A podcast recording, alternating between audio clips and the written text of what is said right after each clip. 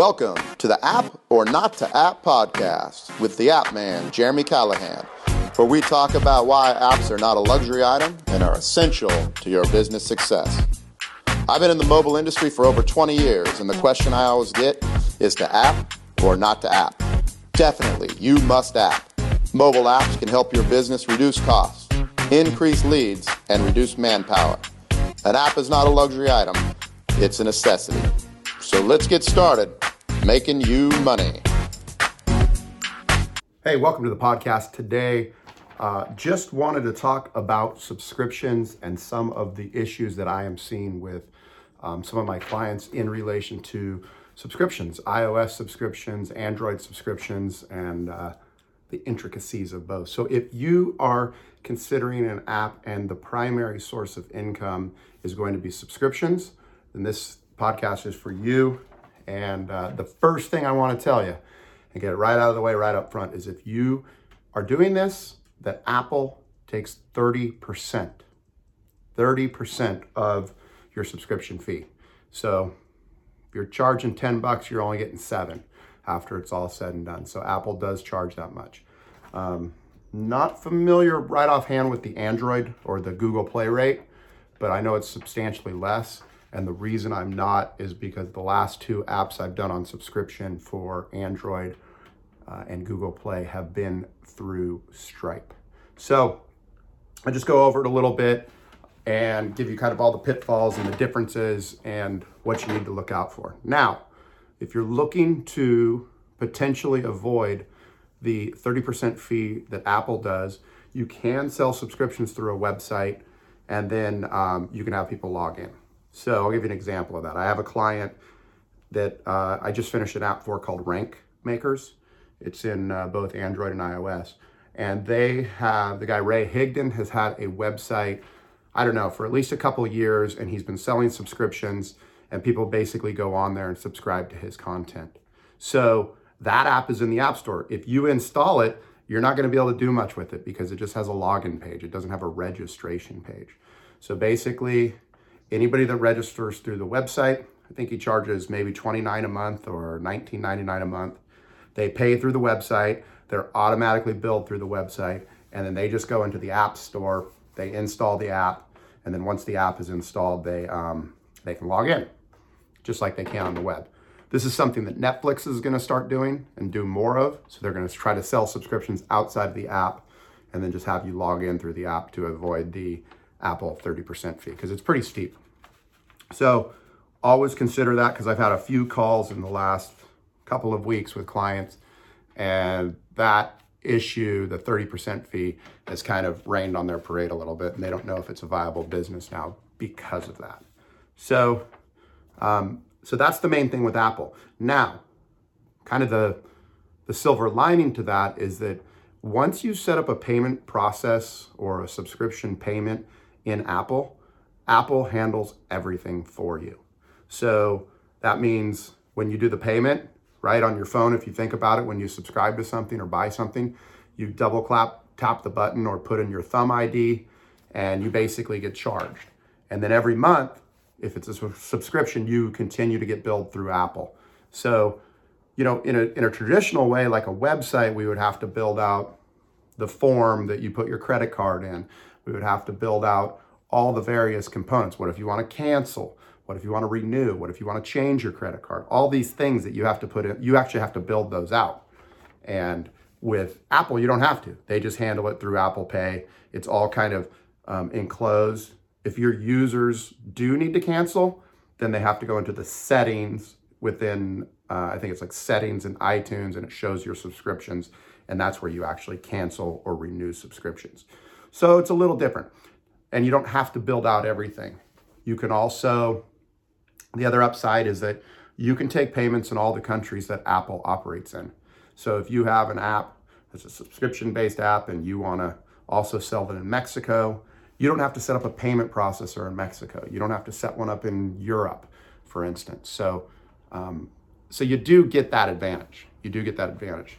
Now, with the last, so when I built uh, Golf BPM, one of the last apps I built um, on the iOS side, we use Apple for the payments. And then on the Google side, Android side, we use uh, Stripe. So Stripe is a common payment gateway, and they have you know test environments. It's very kind of easy, relatively speaking, to get set up. You still have to build out a page that accepts the credit cards, a renewal page, and a cancel page, and, and all the different services that kind of go along with that.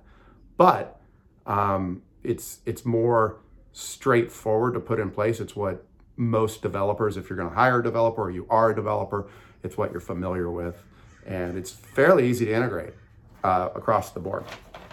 So the other thing that um, that that let's talk about um, kind of the testing aspect of it. So when you're building these out, right, and it doesn't matter if it's um, Android with the Stripe or or uh, iTunes with the payment with Apple Pay, is you get a testing environment. So you're always going to build this in a testing environment.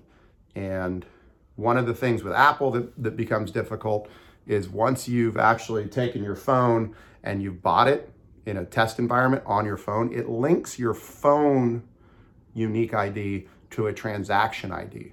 So that way, um, if you get a, um, sorry, let me back up. It links those two together.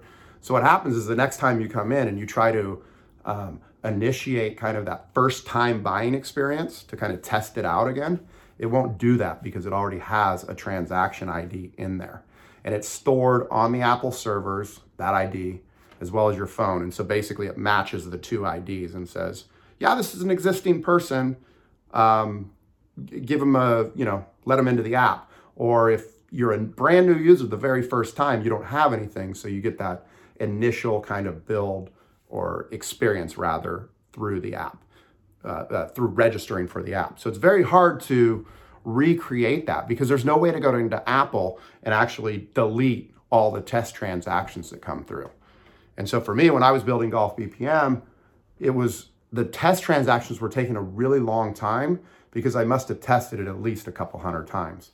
And so all those IDs got got added to my record. So when I would actually send a transaction, it would take maybe a minute or so to come back and say, yeah, this is an active transaction or it's um, canceled. Apple also, in that test process, has a way that once you submit a transaction, and I haven't looked at the documentation in a long time, but so so it could have been updated by now. But every six minutes, it runs another transaction to simulate a month went by. So if it's a monthly subscription, um, every six minutes that goes by, it adds another one onto it.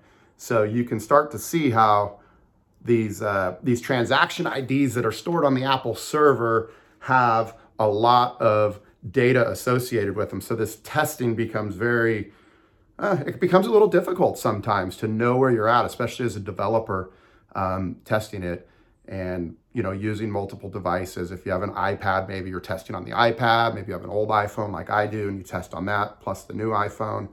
But um, and then it's and then it's also linked to an iTunes account. So you know my phone that I'm recording this on right now is linked to one of my iTunes accounts. I had to create a secondary account for my old iPhone, and then I have a third one for uh, the iPad as well. So it can be a little de- difficult with the testing. With Android, especially on the Stripe side, it's it's easy because you can go into Stripe. They have a testing environment, and you can get rid of all the transactions that are in there. So you can always kind of simulate um, a new user registering for the first time. Um, so let's see. So um, canceling and renewing, obviously I mentioned that before. Canceling and renewing on iOS happens within the settings of your iTunes account on your phone or your device. And then um, for Android though, if like in my case, I was using Stripe, so we actually had to build out, you know, a renew subscription page, an update credit card page, as well as a cancel credit card. And then kind of the final piece that um, that you want to know is the reporting. So you want to know how many people are buying, right? And what's going on in your thing. And Apple has kind of dropped the ball here as well. They have a reporting module within iTunes, within your app. It'll show you how many people saw your ad in iTunes, how many people installed the app, how many people purchased, how many active subscriptions there are. The one issue is everything's a day late. So you won't get today's data until tomorrow.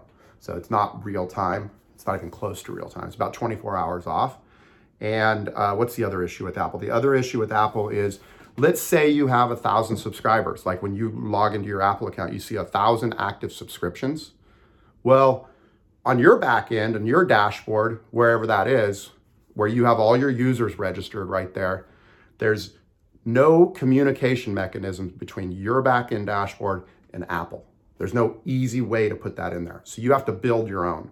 And basically, what you need to do is you need to build a nightly job, you know, a job that runs every maybe 24 hours or maybe every five hours, every two minutes if you want, however you want to build it.